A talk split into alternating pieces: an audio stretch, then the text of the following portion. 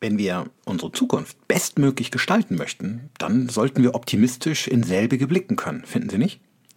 Leider sind Krisen auch immer die Zeit der Negativpropheten, die diese Hoffnung zerstören, indem sie Schreckensszenarien an die Wand malen, meist mit besonders dunklen Farben. Eine Insolvenzwelle wird tsunamiartig über Deutschland rollen. Die psychischen Erkrankungen werden in ungeahnte Höhen steigen und eine ganze Generation Jugendlicher verroht intellektuell vor dem Fernseher und verliert den Anschluss an die Welt. Puh, jetzt geht's mir auch schlecht. Wie gut, dass ich relativ leicht an Medikamente komme.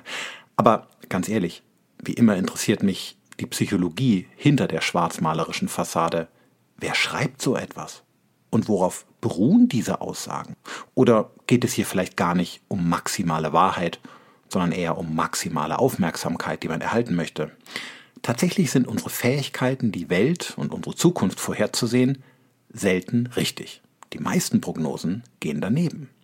Warum das so ist und wie wir uns vor gefühlten Apokalypsen schützen können, um auch in schweren Zeiten mutig nach vorne zu blicken, davon handelt dieser Podcast. Und eine Vorhersage wage ich bereits an dieser Stelle. Das Ende wird sie positiv stimmen. Gehirn gehört. Neurowissenschaft und Psychologie für Ihr Leben. Ein Podcast von Dr. Volker Busch. Was glauben Sie, wie viel Haare hat Ihr Schnurrbart, falls Sie einen haben? Oder für die Erbsenzähler unter Ihnen, wie viel Erbsen sind schätzungsweise in einer Konservendose? Um direkt auf den Punkt zu kommen, Menschen können schlecht schätzen. Als Gott diese Fähigkeit verteilte, stand unsere Spezies nicht in erster Reihe, sagen wir es mal so. Dabei gelingt uns das bei zählbaren Dingen noch vergleichsweise gut. Viel schwerer tun wir uns mit dem Gewicht einer Orange, dem Volumen einer Badewanne oder der zeitlichen Dauer für eine Aufgabe. Hier liegen wir wissenschaftlich nachweislich öfter daneben als richtig. Aber grämen Sie sich nicht, denn auch ohne Erbsenanzahl Schätzfähigkeiten kommen Sie erfolgreich durchs Leben. Kritischer sind Schätzfehler dagegen dann, wenn wir gesundheitliche Risiken schätzen sollen, aus denen wir falsche Verhaltensentscheidungen ableiten. Die meisten Autofahrer glauben beispielsweise, dass ihnen persönlich schon nichts passieren wird, wenn sie ohne Anschnallgurt fahren. Und ebenso sind viele Raucher der Überzeugung, dass sie weniger wahrscheinlich an Lungenkrebs erkranken werden wie ihre ebenfalls rauchenden Freunde oder Nachbarn. Dieser naive Optimismus kann gefährliche Folgen haben, weil wir uns in einer falschen Sicherheit wähnen.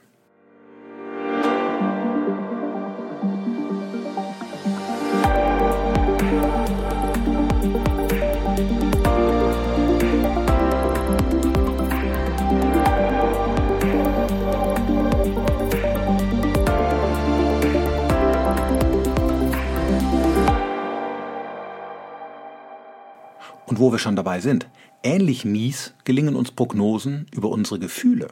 Je weiter unsere Schätzung in die Zukunft weist, desto ungenauer werden unsere Annahmen. Diese Neigung nennen Wissenschaftler auch Effective Forecasting. Oft überschätzen wir gerade die negativen Gefühle und die Realität kommt oft besser als gedacht. Menschen, die nach einem Arbeitsplatzwechsel weniger Geld verdienen und in eine kleinere Wohnung umziehen müssen, werden längerfristig eben nicht unglücklicher, auch wenn sie sich das zunächst so vorstellen. Aus dem gleichen Grund überschätzen wir die Angst vor der Führerscheinprüfung oder den Schmerz vor der geplanten Wurzelbehandlung beim Zahnarzt, den Liebeskummer nach einer Trennung und im beruflichen Kontext auch die Anstrengungen und Sorgen eines beruflichen Neuanfangs. Das meiste von dem, was uns gefühlt unglücklich machen wird, fällt letztlich gar nicht so schlimm aus. Die drei wesentlichen Denkfehler, die dazu führen, dass wir selbst unsere Zukunft oftmals viel zu negativ einschätzen, sind erstens der Fokalismusfehler. Wir überschätzen nämlich den Einfluss einzelner Informationen. Sie verankern sich so stark in unserem Gedächtnis, dass wir ihre Auswirkungen im Gesamtzusammenhang völlig übergewichten. Ein Beispiel. Ein Unternehmer verliert einen Stammkunden, wovon er einen wirtschaftlichen Misserfolg für sein Unternehmen in naher Zukunft ableitet. Zweitens Projektionsfehler. Ein zukünftiges Ereignis, das selbst noch nicht erlebt wurde, bietet keine Orientierungspunkte, an denen wir es bewerten können. Je weniger Erfahrung wir mit der Situation haben, desto pessimistischer ist unsere Einschätzung. Beispiel, die emotionalen Folgen, arbeitslos zu sein, schätzen wir dann deutlich negativer ein, wenn wir es noch nie waren. Drittens, Abwehrfehler. Wir übersehen bei allen persönlichen Prognosen unsere eigenen Fähigkeiten, Probleme zu lösen, unsere kreativen Einfälle, die soziale Unterstützung, die wir haben und viele andere Faktoren, die uns von Schicksalsschlägen und Krisen erholen lassen. Beispiel. Nach einer überraschenden und schmerzvollen Trennung haben Verlassene oftmals Angst, in Zukunft nie wieder geliebt zu werden und sich wertvoll zu fühlen. Sie übersehen dabei die Tatsache, dass sie sich von dieser Enttäuschung erholen werden und andere Menschen kennenlernen können, mit denen sie glücklich werden. Statistisch gesehen fühlen sich Menschen in der zweiten Ehe sogar glücklicher als in ihrer ersten. Fokalismusfehler, Projektionsfehler und Abwehrfehler führen dazu, dass wir nicht mehr klar sehen und unsere Traurigkeit, Ärger, Enttäuschung, Stress und Anstrengung über zukünftige Dinge maßlos überschätzen. Umgekehrt verhält es sich jedoch leider genauso. Das meiste von dem, was uns vermeintlich in Zukunft wahnsinnig glücklich machen wird, fällt letztlich ebenfalls weniger spektakulär aus, als wir es uns ausmalen. So kann eine heiß ersehnte Party, auf die wir uns seit Wochen freuen, meist die Erwartungen nicht erfüllen. Und genauso überschätzen wir auch unser Glück beim Urlaub auf den Malediven oder nach einem Lottogewinn, nachdem der erste Rausch verflogen ist. Oft ist die Realität weniger überwältigend als unsere fantasievollen Erwartungen. Übertreiben tun wir also in beiden Richtungen. Ein bisschen mehr Gefühlsmitte käme der Wirklichkeit oft viel näher.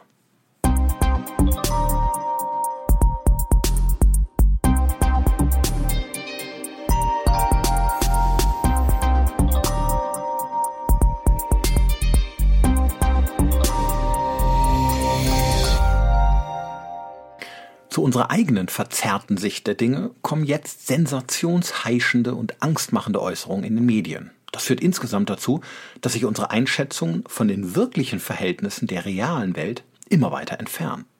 In der Umfrage Perils of Perception aus dem Jahr 2018 an fast 30.000 Personen aus 37 Ländern durch das Meinungsforschungsinstitut Ipsos zeigte sich eine teils eklatante Überschätzung der Arbeitslosenquote, der Vergewaltigungsrate von Frauen oder der Morde durch Schusswaffen. Die Deutschen zeigten im internationalen Vergleich eine Fehleinschätzungsrate im oberen Drittel des Ländervergleichs. Auch wenn uns die Wahrnehmung hierfür fehlt, sprechen die Zahlen eine eindeutige und faktische Sprache. Insgesamt leben wir sicherer und gewaltfreier als jemals zuvor. Und auch in anderen Bereichen schätzen wir die Welt schlechter ein, als sie ist. Gerade im Vergleich zu unserer eigenen Vergangenheit haben sich die meisten Dinge nämlich deutlich verbessert. Wir arbeiten weniger als früher, wir ernähren uns insgesamt gesünder, erhalten weltweit eine der besten medizinischen Versorgung, dürfen immer mehr Rechte in Bezug auf Arbeitssicherheit und Verbraucherschutz einfordern und genießen einen freien Zugang zu Wissen und den vielfältigsten Unterhaltungsmöglichkeiten. Von den kleinen Annehmlichkeiten einmal abgesehen, wie rückengerechtere Bürostühle, einen besseren TV-Empfang oder der Klimaanlage im Auto und so weiter. Der Grund dafür ist ein kleiner blinder Fleck. Die beiden Wissenschaftler David Levari und Daniel Gilbert von der Harvard University sprechen von einem sogenannten prävalenzinduzierten Konzeptwandel. Das ist ein etwas sperriger Begriff, meint aber im Grunde genommen etwas ganz Einfaches. Je besser es uns geht, desto kritischer ist unser Blick auf die Dinge. Wir haben mehr Zeit, uns um etwas zu sorgen. Dabei überschätzen wir das Negative und übersehen die positiven Entwicklungen, die sich jeden Tag in unserem Land vollziehen und unser Leben ein Stückchen besser machen.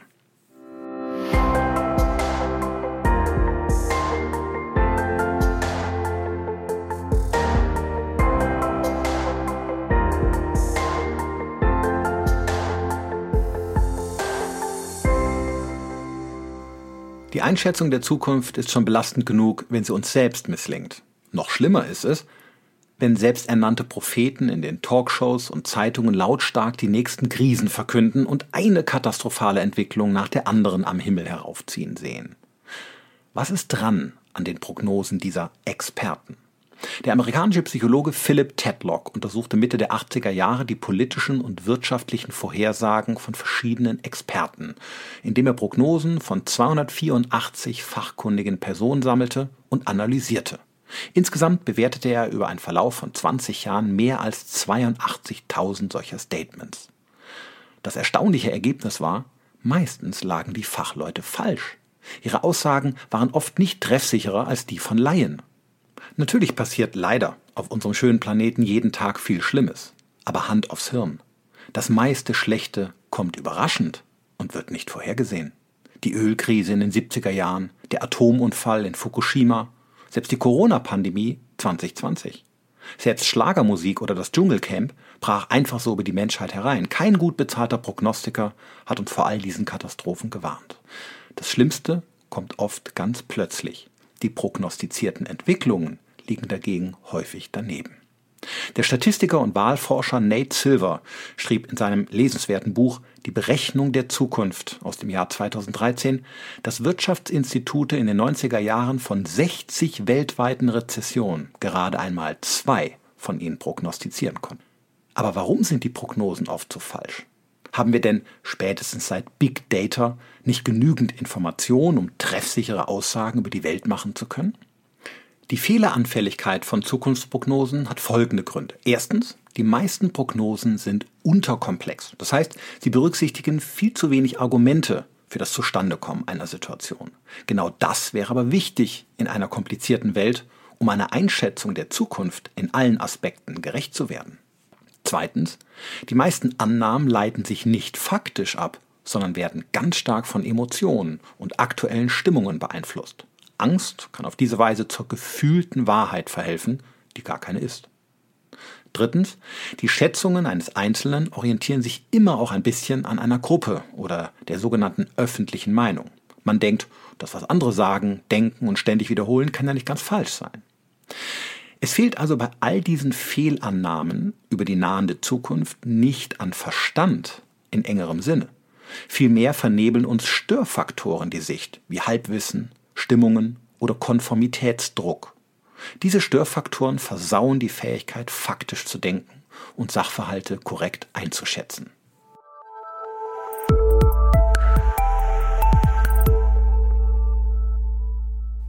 Negativprognosen sind bei ihren Machern in aller Regel sehr beliebt. Von ihnen profitieren alle Glieder in der Kette der öffentlichen Meinungsbildung. Politiker brauchen Wahlkampfthemen, die Experten brauchen Bühnen und die Medien brauchen Sensationen. Negative Prognosen erhalten sich auf diese Weise wie von selbst, denn sie sind fast immer opportun. Erschreckenderweise stellt Tedlock und sein Team fest, dass ein Fehler für einen Propheten im Nachhinein nur selten zu einem Karrierekiller wurde. Wenn die Unkenrufer es verstanden, mit immer wieder neuen negativen Aussagen Weltuntergangsszenarien zu entwickeln, verschafften sie sich auch immer wieder neu Gehör in der Bevölkerung. Der Irrtum von damals schien vergessen.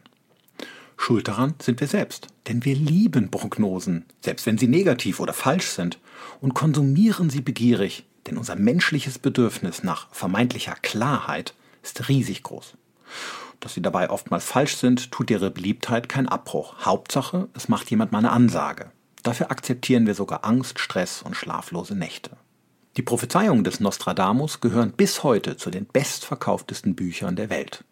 Der französische Arzt und Apotheker hatte in der ersten Hälfte des 16. Jahrhunderts unzählige Horoskope und bis ins Jahr 3800 nach Christus reichende Vorhersagen veröffentlicht, die bis heute von vielen Menschen regelrecht verschlungen werden. Das Problem bei all dem ist, negative Erwartungen an die Zukunft ist so ziemlich das Stressigste, was sie sich antun können. Erst recht, wenn ein Großteil von ihnen nicht einmal richtig ist. In einer Untersuchung der Universität Heidelberg an 175 Probanden zeigte sich, dass die Erwartung einer negativen Entwicklung bereits im Hier und Jetzt negative und belastende Gedanken hervorrief. Unser Gehirn unterscheidet nämlich nicht zwischen der mentalen Projektion einer Gefahr in Zukunft und der realen Situation in der Gegenwart. Beides aktiviert unsere Stresszentren in ganz ähnlicher Weise. Auf schlechte Nachrichten reagieren wir instinkthaft. Wir geraten in Wallung. Im Hinblick auf unser evolutionäres Überleben war diese schnelle Reaktion natürlich von Vorteil. Sie garantierte das Überleben eher als ein zeitraubendes Nachdenken. Das Ungefähre reichte da völlig. Heute tragen wir dieses biologische Erbe nach wie vor in uns. Wir bewerten die Dinge lieber schnell als sorgfältig. Natürlich würde besonnenes Nachdenken in vielen Fällen helfen, den ein oder anderen Fehler zu entdecken oder Lügner zu entlarven. Aber wir haben heute oft weder die Geduld noch die Aufmerksamkeitsspanne, uns eingehender mit den Dingen zu beschäftigen. Die Beprüfung der Nachricht, die Berücksichtigung eines Kontextes oder die Ergänzung einer anderen Perspektive erscheint uns viel zu umständlich. Und wer nicht viel weiß, muss eben viel glauben.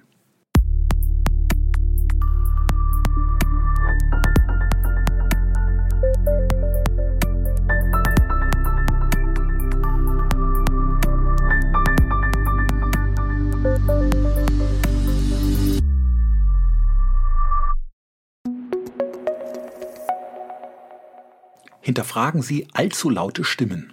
Seien Sie auf der Hut, wenn jemand lautstark und sehr einseitig über Dinge im Internet schreibt oder im Fernsehen berichtet. Möglicherweise ist ein Interesse damit verbunden. Das bedeutet nicht, dass die Information deswegen automatisch falsch sein muss, aber die Vehemenz und Alternativlosigkeit, mit der Menschen angebliche Gewissheiten in einer höchst widersprüchlichen Welt kundtun, sollte sie immer aufhorchen lassen. Wer ist der Verfasser oder Autor und was könnte er bezwecken? Überlegen Sie sich, warum die Empfehlung so eindringlich vorgetragen wird. Sollen Sie vielleicht nicht denken, sondern impulsiv handeln? Wenn Ihnen beispielsweise ein Verkäufer sagt, Sie hätten nur jetzt noch die einzige Chance auf dieses wahnsinnig tolle Angebot, dann will er in erster Linie nicht, dass Sie nachdenken, sondern zugreifen. Denn in einer fünf Minuten vor zwölf Stimmung lassen wir uns rasch durch Übertreibungen täuschen und treffen vorschnelle und wenig überlegte Entscheidungen. Eine vorsichtige Skepsis bedeutet natürlich nicht, künftig allem und jedem gegenüber misstrauisch zu sein. Aber durch ein kurzes Reflektieren gewinnen Sie Zeit. Sie werden auf diese Weise wahrscheinlich seltener Opfer Ihrer Instinkte. Ein gesundes Zögern bei wichtigen Entscheidungen ist erlaubt und es ist sinnvoll. Unterdrücken Sie den ersten Impuls und denken Sie erstmal nach. Nutzen Sie vertrauensvolle Quellen. Da Sie, genau wie ich selbst, in den meisten Dingen des Lebens kein Experte sind, brauchen Sie verlässliche Informationsquellen. Die Informationen alle immer selbst zu prüfen, wie es so schön heißt, halte ich tatsächlich für eine eher romantische Vorstellung. In den meisten Fällen wird das nicht gelingen, denn nicht jede Nachricht ist erkennbar frei von einem gewissen Lobbyismus. Aus diesem Grund möchte ich Ihnen nachfolgend ein paar Seiten empfehlen, die für Sie politisch und wirtschaftlich unabhängig Fakten prüfen und die Ergebnisse kostenlos zur Verfügung stellen. Snopes.com Hier können Sie Mythen, Legenden und Falschaussagen überprüfen. Es handelt sich um eine seit etwa Mitte der 90er Jahre bestehende und übrigens mehrfach mit Preisen ausgezeichnete Internetseite, die vermutlich die weltweit größte Plattform für alle möglichen Faktenchecks darstellt korrektiv.org. Hierbei handelt es sich um eine gemeinnützige Initiative mit Kontrolle durch Aufsichtsgremium und Ethikrat, die sich die Überprüfung verschiedener Aussagen und Behauptungen im Internet zur Aufgabe gemacht hat. Mittlerweile sogar europaweit. Gapminder.org. Die Seite stellt die politischen, gesellschaftlichen und wirtschaftlichen Zahlen einzelner Länder dar und setzt sie in Bezug zueinander. Die Seite wurde von einer schwedischen Stiftung des Ökonomieprofessors Hans Rosling ins Leben gerufen und posthum weiterentwickelt. Die genannten Initiativen haben nicht die Absicht, die Welt zu beschönigen. Sie werden hier natürlich auch nachdenklich stimmende und bedrückende Statistiken finden, aber die Daten und ihre Interpretation sind frei von Hysterie und Unkerei. Sie weisen unaufgeregt und konstruktiv in unsere Zukunft. Sie können uns helfen, nicht mehr auf jede Falschaussage hereinzufallen, die uns im schlimmsten Fall psychisch belasten und Zuversicht und Mut kosten, unser Leben zu gestalten. Helfen Sie Ihrem Gedächtnis auf die Sprünge. Wir haben eine gute Erinnerungsfähigkeit für all das, was daneben ging. Die Dinge, die gut laufen, nehmen wir eher als selbstverständlich hin. Sie bleiben auch nicht lange haften. Insbesondere den kleinen Fortschritten, die wir im Leben Jahr für Jahr machen, schenken wir kaum Aufmerksamkeit. Denn Fortschritt vollzieht sich sehr langsam, sodass man die Verbesserung als solche oft gar nicht wahrnimmt. Dennoch verbessern sich die meisten Dinge im Laufe unseres persönlichen Lebens. Bei der überwiegenden Anzahl an Menschen steigt das finanzielle Einkommen. Die Wohnungssituation verbessert sich und die Stabilität von Freundschaften und Partnerschaften nimmt zu. Zu Unrecht schwelgen wir gerne in der ach so schönen Vergangenheit. Wann wird's mal wieder richtig Sommer? Ein Sommer, wie er früher einmal war. Sorry, lieber Rudi, aber das ist ein nostalgischer Fehlschluss, denn früher war fast nichts besser. Machen Sie sich bewusst klar, was sich alles verändert und verbessert hat. Wenn Sie ehrlich sind, werden Ihnen mehr Dinge einfallen, die sich verbessert haben, als verschlechtert. Die Reflexion hilft, den Kopf nicht zu verlieren im medialen Hype drohender Apokalypsen. Bitte verstehen Sie mich nicht falsch. Es geht mir nicht um eine romantische Weltsicht in rosa-rot, die das tägliche Leid vieler Menschen rund um unseren schönen Globus kleinredet oder schicksalhafte Entwicklungen negiert, die anderen oder uns selbst jeden Tag passieren können. Völlig ohne jeden Zweifel ereignen sich tagtäglich furchtbare Dinge und Menschen erleiden schreckliches soziales Elend. Auch darf die positive Sicht auf die Welt, die seit Jahrhunderten das Leben der meisten Menschen Jahrzehnt für Jahrzehnt kleine Stückchen besser gemacht hat, nicht davon ablenken, dass wir aktuell gesamtgesellschaftlich vor großen Herausforderungen stehen. Es geht mehr darum, dass Medien und Marktschreier uns heutzutage gerne mit Drama und Horrorszenarien einer schlechten Zukunft aufladen. Ihre Prognosen stimmen oftmals nicht, berühren uns aber eben doch im Herzen und kreisen in unserem Kopf. Die Folge ist eine schlechte Stimmung und ein Unvermögen, sein Leben mutig und beherzt zu gestalten.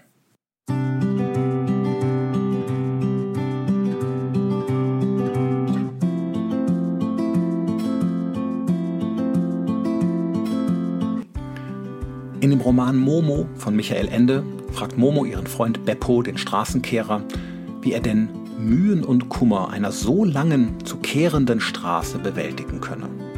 Das rettende Ende wäre ja nicht einmal in Sicht. Da gibt Beppo ihr zur Antwort, man muss immer an den nächsten Schritt denken, an den nächsten Atemzug, an den nächsten Besenstrich. Dann macht es Freude und man macht seine Sache gut. Irgendwann dreht man sich um und auf einmal merkt man, dass man bereits die ganze Straße geschafft hat und einem ist nicht mal die Puste ausgegangen. Richten Sie Ihre Aufmerksamkeit immer auf die Dinge, die zeitlich unmittelbar vor Ihnen liegen. Handeln Sie nach dem, was Sie selbst wissen und was in Ihrem persönlichen Einflussbereich liegt. Sich Schritt für Schritt vorwärts zu bewegen, ist besser, als durch einen zu weiten und ängstlichen Blick nach vorne in Ohnmacht zu erstarren. Glauben Sie einem Psychiater, das Gefühl von Mut und Zuversicht entsteht nie über eine Gewissheit in ferner Zukunft, sondern allein aus der bestmöglichen Gestaltung der Gegenwart. Die Welt steht heute ohne jeden Zweifel vor vielen Herausforderungen, die Mut und Beherztheit erfordern, die Probleme jetzt anzupacken. Negative Prognosen, die zum größten Teil auch noch falsch sind, helfen dabei nicht. Bewahren Sie immer in Hirn und Herz, die meisten Dinge kommen besser, als man denkt.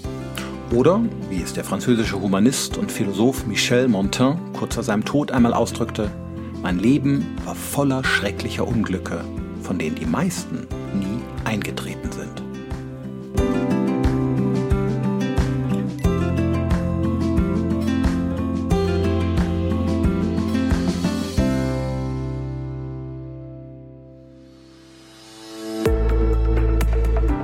Gehirn gehört. Weitere Informationen auf www.drvolkerbusch.de